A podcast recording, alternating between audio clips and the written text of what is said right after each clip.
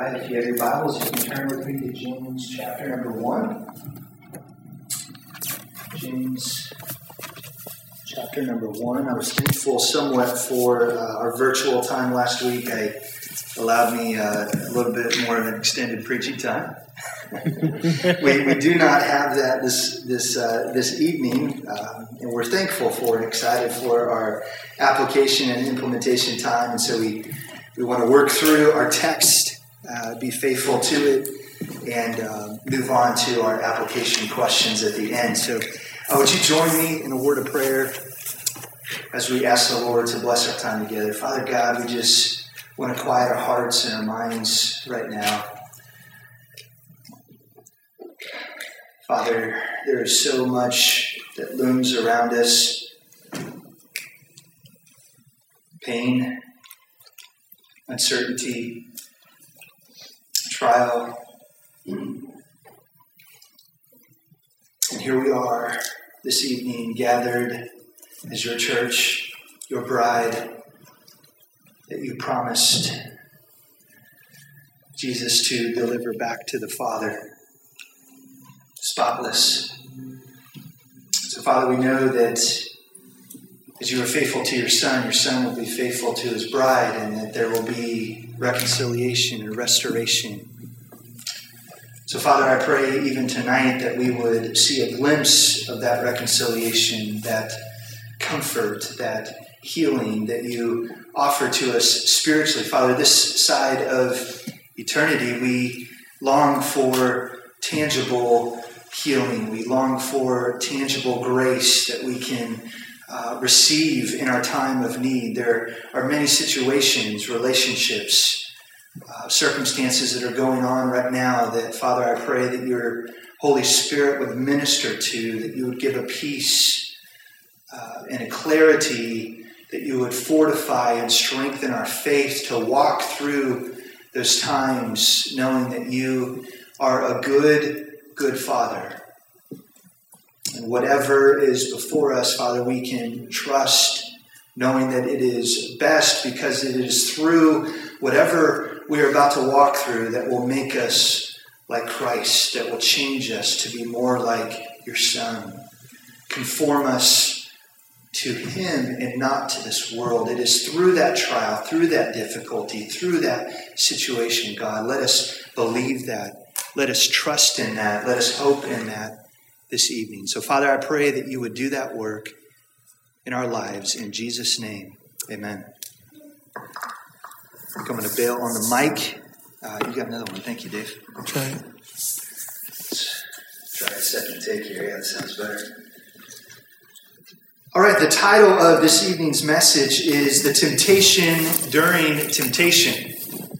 A little play on words there. The temptation during temptation. Let me explain. I don't know if you've ever found yourself in the midst of a heavy trial, a trial that has seemed to linger, a trial that has turned into uh, a season, days turning into weeks, weeks turning into months, and and and you're there, right in that trial. Maybe you're there right now. Maybe you can think back into a situation that would be similar to that.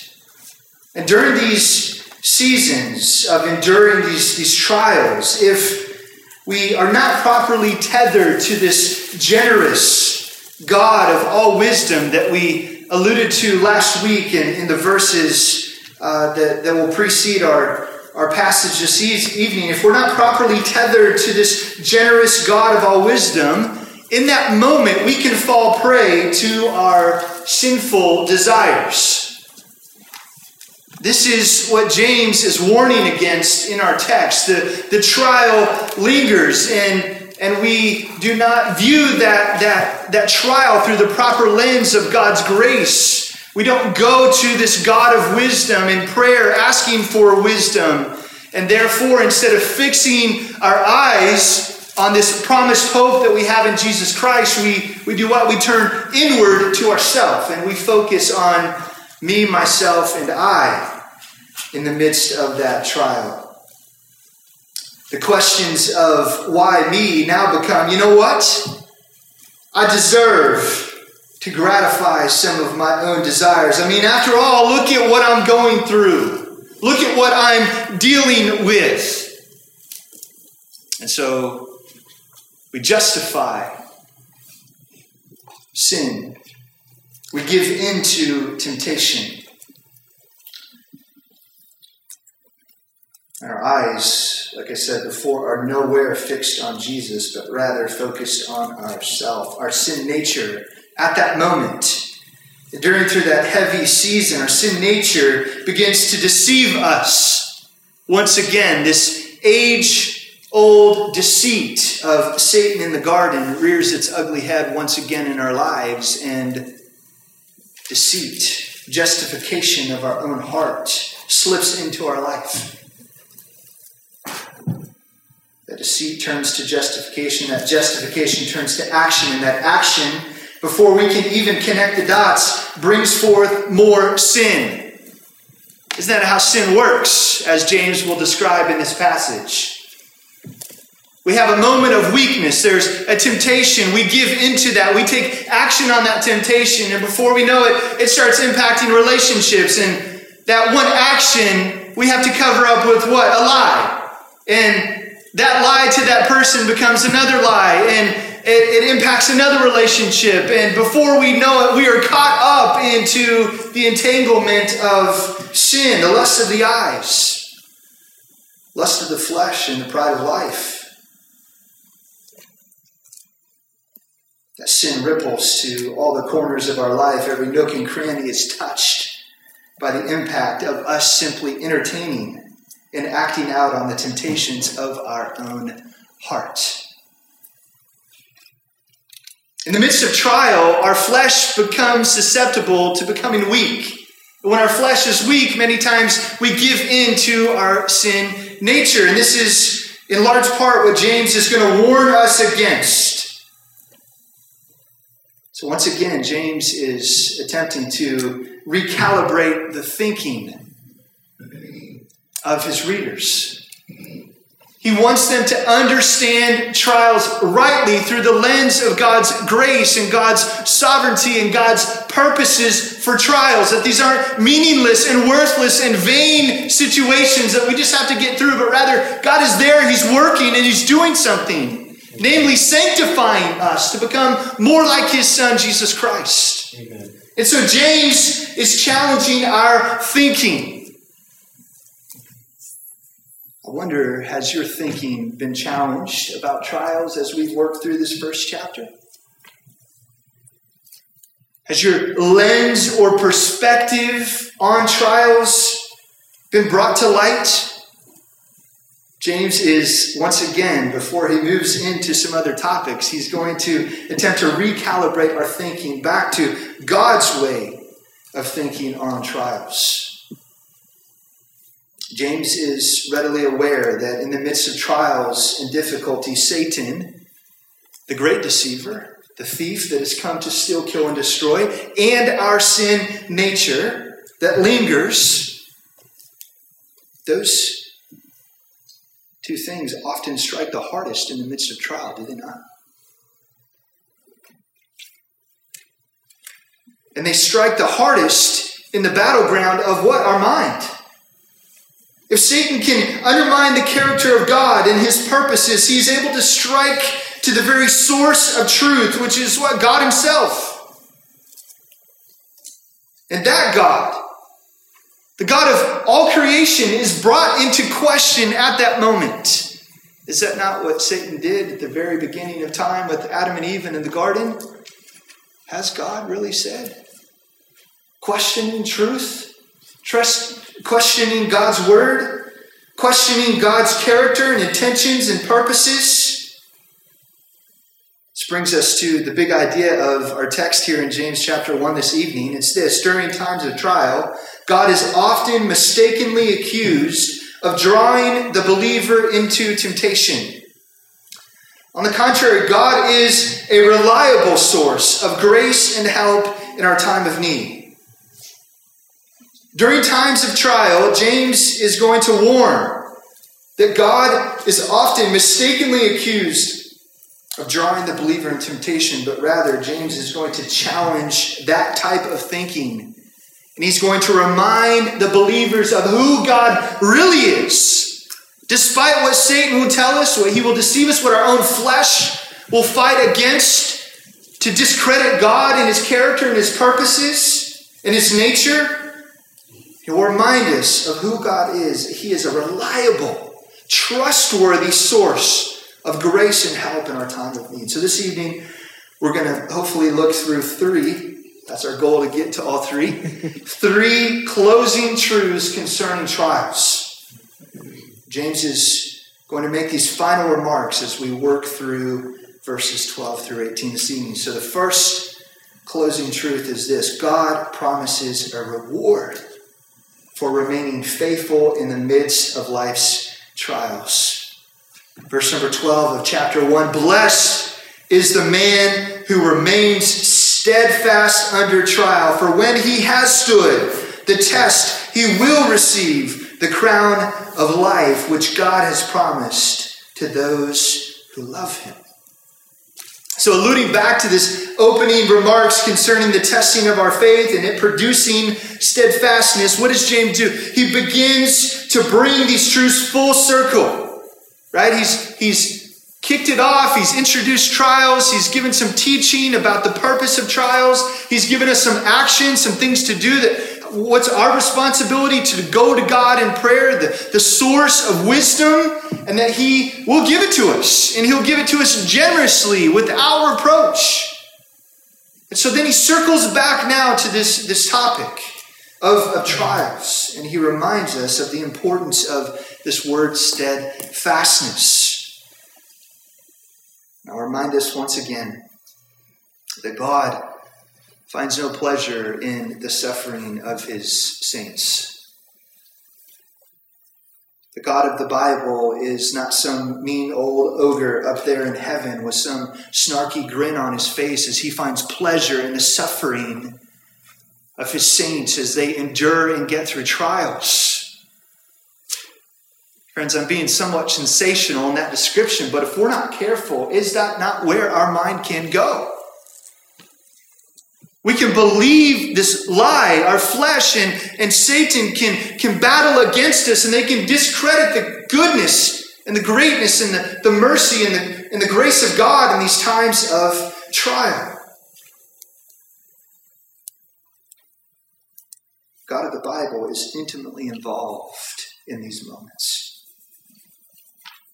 God of the Bible is intimately involved before, during, and after the trial.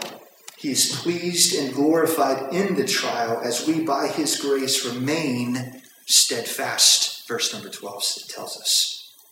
Because why? It's in this steadfastness, as we remember back to verses 2 and 3, it's in this steadfastness that we are becoming more Christ like in our thoughts, actions, and emotions. It's here that James reminds us that God is for us in these trials. I think of 2 Peter chapter number 1 verses 3 and 4. His divine power has granted to us all things that pertain to life and godliness through the knowledge of, of him who has called us to his own glory and excellence. This is the calling and the purpose of God in our lives to become more like Him. He has called us to the knowledge, uh, to His own glory and excellence, by which He has granted to us His precious and very great promises, the Word of God, so that through them you may be partakers of the divine nature, becoming more like Christ, having escaped the corruption that is in the world because of sinful desire. God, in His grace, has equipped us to remain steadfast in the midst of trials.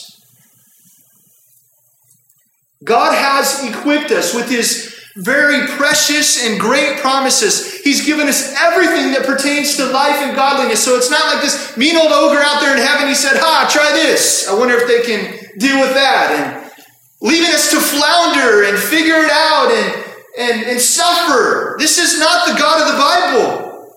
He's given us hope. He's given us resources. He's given us His grace, the church, the Word of God, the Holy Spirit. Amen. Christian fellowship. And the list goes on. He has equipped us to remain steadfast. What does it mean to remain? Blessed is the man. There is divine favor from God for the man who remains. What does it mean to remain? This means that we are to continue in an activity or state despite resistance or opposition. There is a stick to itiveness, going back to that word. There is a fortitude of our mind right? There, there is a disposition where we are fixed on the purpose of, of God developing steadfastness in our life, that, that God is changing us to be more like His Son, Jesus Christ. And so, although it may be difficult and hard, although there may be great, great times of suffering and loss, it's through this process that God has ordained that I can become more like Christ and less like myself and less like the old man and less like the world. Sanctification being set apart to God through what? The means of trials. So, if you remember with me back to last week, God simplified our responsibility in, this, in the thick of trials. Or what were we to do? To simply ask God for wisdom. And we were called to trust this good and generous God for wisdom. And we were told that He would give it to us without reproach. So, what does it look like, friends, for us to remain in the midst of trials? We are to continue in the activity that James laid out for us in verses number 5 and 6. We are to continue to remain in the activity of seeking and knocking and searching and hoping that we are to keep on believing by God's sustaining grace that He is there and He's doing something. He's doing something for our good and for His glory. I think of the psalmist in Psalm 73 Nevertheless, I am continually with you. You hold my right hand. You guide me with your counsel, and afterward you will, you will receive me to glory. Whom have I in heaven but you? There is nothing on earth that I desire besides you. My flesh and my heart may fail, but God is the strength of my heart and my portion forever. This is what it looks like for us to remain, to continue in the activity of seeking after God in times of trial. So James calls us to remain. This is the action. But then he describes how we are to remain. He says to remain steadfast. I won't stay here too long because we, we went over this, this word steadfastness and in a lot of detail in previous verses, but at the end of the day, he's circling back to this concept of steadfastness. I, I, find that interesting. He talks about this is the purpose of trials, that God is developing this endurance, this steadfastness, this disposition, this mindset. He gives all this other teaching and then he circles back to it and he says, This man is blessed. Who is blessed? If you remain steadfast. There is a high premium on endurance. There is a high premium in this text, in James's mind and understanding of trials, for faithfulness in the midst of trials. And so, friends, if there's a takeaway here about trials, if, if James is going to challenge the thinking of his readers, and now as we're spending time and, and the Holy Spirit is going to challenge our thinking about trials, we have to be concerned about this idea of steadfastness endurance, perseverance. This is what God is doing. This is what He is pleased in. It is this grace enabled steadfastness that God seems to be so interested in.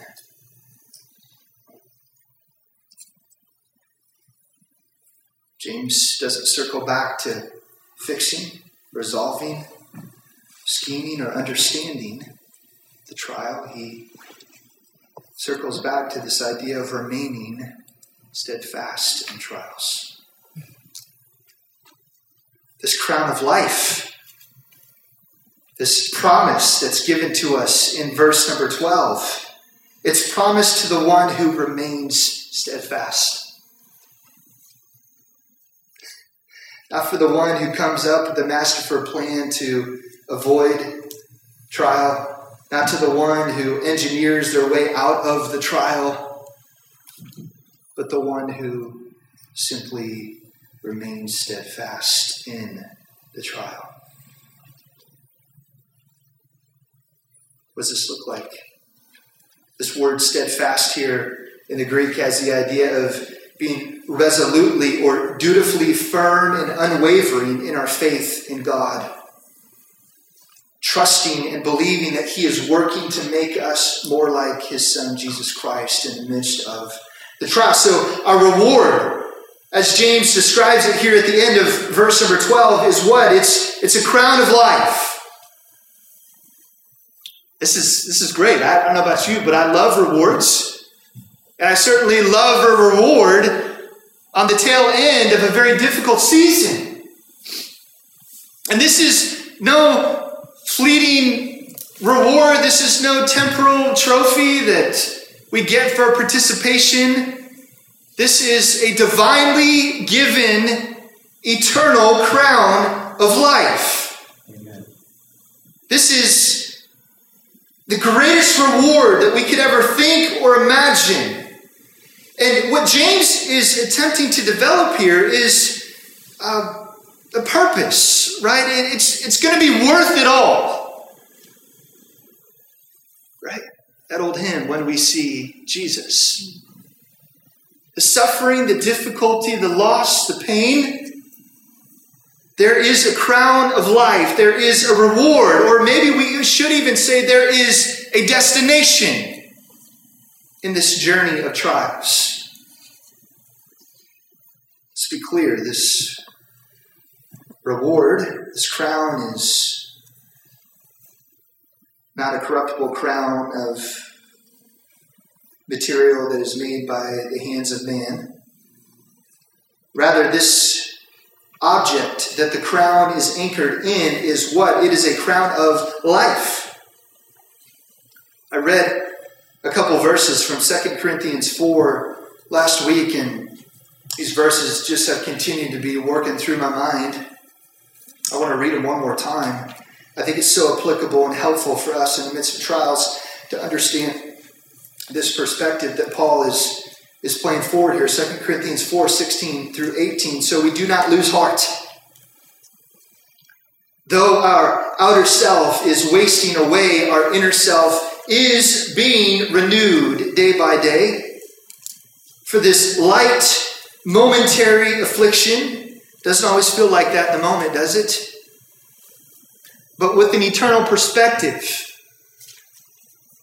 setting our mind on things above, if we can, if we can have this biblical perspective, this wise perspective of trials, this, this light and momentary affliction is preparing for us there's purpose, there's value in this light momentary affliction because it is preparing for us an eternal. That's the nature of an eternal weight of glory beyond all comparison. Friends, our minds cannot imagine the depths and the widths and the greatness of this, this glory that is beyond all comparison as we look not to the things that are seen, but to the things that are unseen. For the things that are unseen are transient, but the things that are unseen are eternal.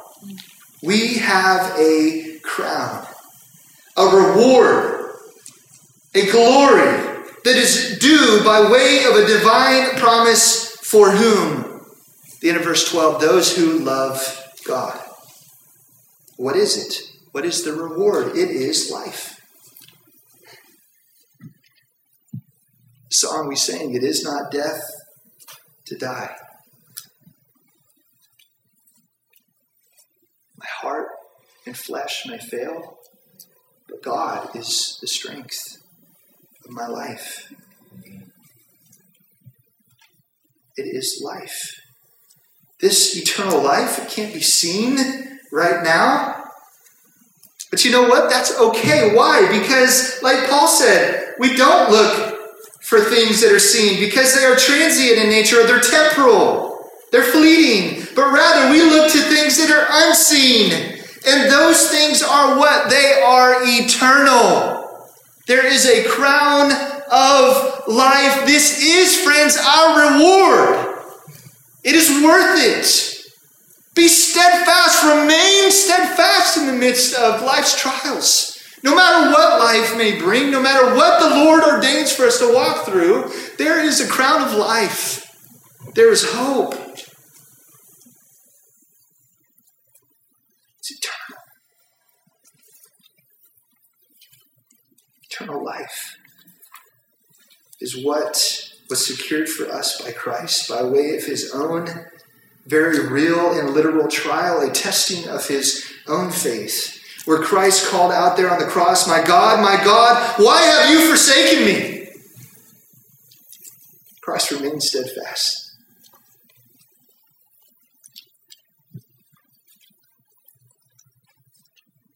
Christ endured the cross. He drank that bitter cup that was reserved for me. Christ made a way for us to experience this crown of life. Amen. That we could never, we could never experience this on our own. But Christ did that work.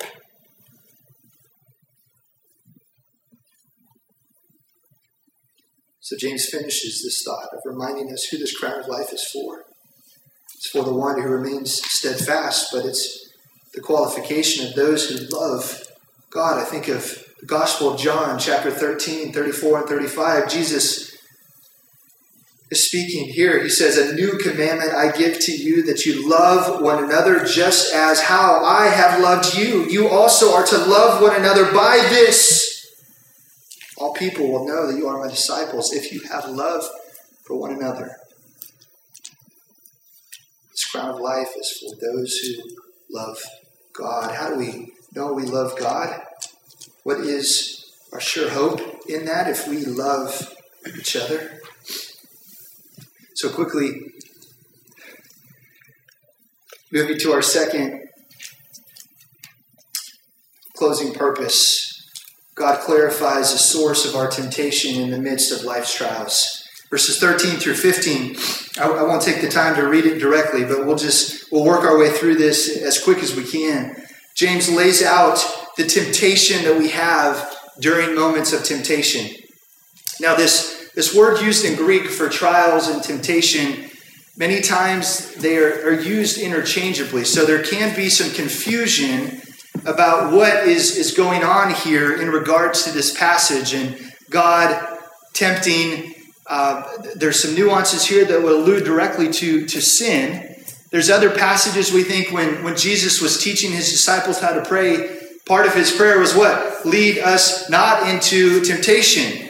Uh, so, so there's some teaching that we want to think about here about who God is, his nature, who we are in our nature, and the warning that James has for us.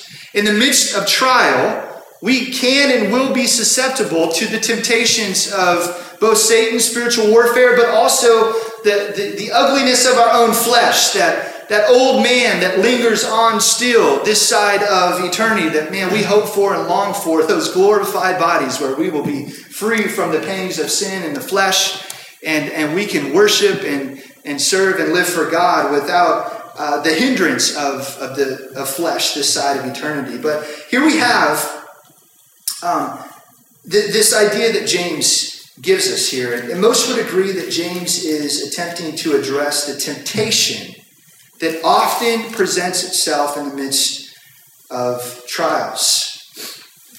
And I don't know about you, but I found this true as I can think back on my own trials that um,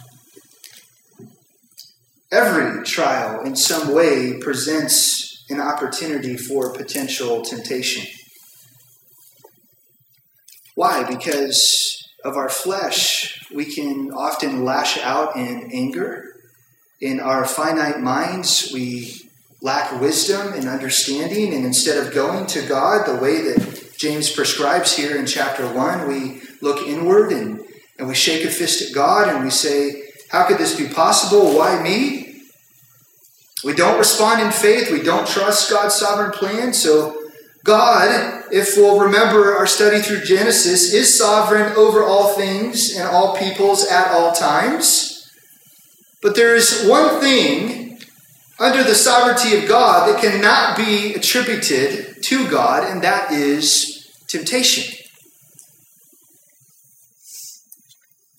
This is exactly what James is attempting to clarify. In the midst of trial, when I don't respond rightly, when I look inward, and when I'm tempted to doubt the goodness and the character of God, when I'm tempted to act out on the temptations of my own heart to gratify the desires of my flesh, James is attempting to clarify the source of that temptation in the midst of life's trials. So, what does James first do? He appeals to the character and nature of God. It is impossible for a good and holy God to entice his people to sin. Verse number 13 Let no one say when he is tempted, I am being tempted by God. James gives no situation where a Christian, a believer, a Christ follower could could justify that God has brought them to this temptation. So he appeals to the character of God, the very nature of God. He, meaning God, is sinless, and as such, it is impossible for a sinless God to incite others into a position of sin. Rather, what should our perspective be? That of Paul, Romans chapter number 7, verses 21 through 25. So I find it to be a law that when I want to do good, or excuse me, I want to do right, evil lies close at hand.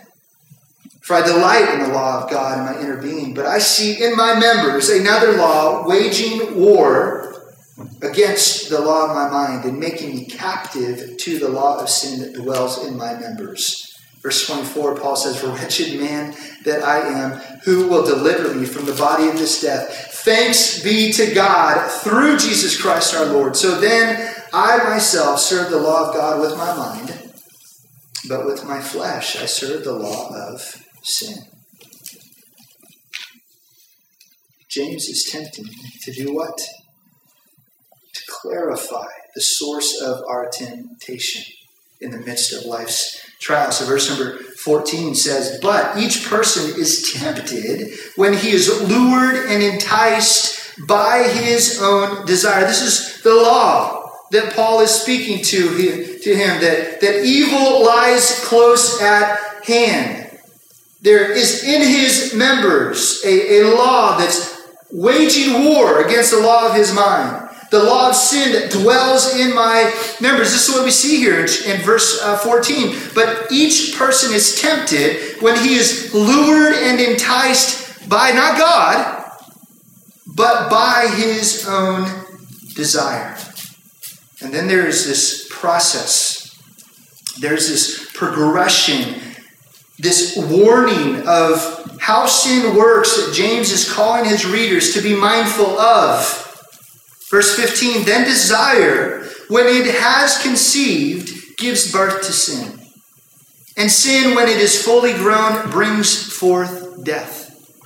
Friends, it's important for us to remember in the midst of trial that there are consequences for sin us giving way to sin, us giving way for our members to act out on this law of the flesh, there is no justification. It is a dangerous thing for us to allow sin to go unchecked in our life and in our relationships. Because if it is left unchecked, it will always conceive. It will always bring us to a place of sin. And that sin can have devastating effects in our lives and those around us. There's a warning.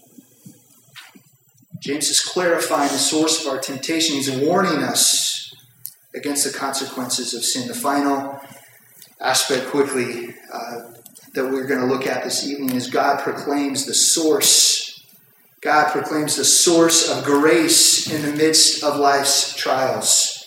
I love how James opens up these final few verses do not be deceived. This is the tone that James is taking through this whole passage. Don't allow yourself to be deceived by your own wrong thinking, by your own flesh, and by this thief that has come to steal, kill, and destroy. Brothers, don't be deceived. Think rightly about these things. So he goes on, my beloved brothers, every good gift and every perfect gift is from above, coming down from the Father of lights, with whom there is no variation or shadow due to change. I'll just make some quick comments here on this final point and then we'll, we'll bring it to a close. James points out and uses this term, Father of lights. Father would be alluding to or pointing back to God in his role as creator of all things. Father of lights, that seems to be uh, not a term that you would often see. What is, what is James using here? He's using some poetic language, right? Father of lights. Uh, he says here, with the description, um, with the description of this, there is no variation or shadow due to change. So this lights would actually be referring to like sun, moon, and stars, right? They have their time in the day. There's variation and change. Uh, different times of day they would be visible. Other times they would not. Uh, so he's he's pointing back to this illustration of of really lights that they would be familiar with in the sky and the stars and the sun and the moon. And he's contrasting that with who God is. That there is no variation, there is no shadow or change with this God, right? And so every good and, and perfect thing in life isn't a, a product of our own doing, it isn't a product of our own wisdom, it isn't uh, of our, our, our own building or creating, but rather every good thing that we have in our life comes from who? God. He is the source of all that is truly good. So he is attempting to, again, address their thinking. God is not the one who tempts, but rather he is the source of grace and help and goodness for our benefit. He is recalibrating their view of God, their understanding of God's character and who He is. This last phrase that I'll point out, and we uh, will close. I love this phrase here in verse number 18 of His own will. He brought us forth by the word of truth. Of His own will, literally, because He so chose. God chose to bring us forth. This bringing forth refers to the idea of birth. It is God who divinely, divinely birthed us and gave us new life in Christ by the word of truth. This work that God has done through Christ should cause us to, to desire a relationship with God, to, to desire that glorified state with God in, in heaven, that hope that we have, that crown of life. It is God that has done that by his own will. Friends, if he has saved us, if he has made a way over death and sin, we certainly can trust him in today's trials. He's anchoring his readers, the church, Christians who are suffering and being persecuted and going through all these trials. If we can trust God for our eternal state, can we not trust Him for today? For the grace that we need to walk the road of trials. Friends, would you join in prayer as we close the transition to our ANI time? Father God, I just thank you for this evening. I pray that there's somebody here that is continuing to wrestle with trials and difficulties, understanding and writing through a biblical perspective. I pray that you would use your word right here in James to change our thinking on trials. And Father, even uh, as we work through this somewhat in a, in a quick manner, I pray that we would even meditate on these verses tonight and this week, and that we would continue to look for the opportunity, the unlikely opportunity of trials. And that if we're in the midst of trial, temptations knocking on our door through the sinful desires of our heart and spiritual warfare, Father, I pray that you would uh, remind us that you are a God of grace and you've given us that witness trust you fully in the days ahead. Father, we thank you. In Jesus' name, amen.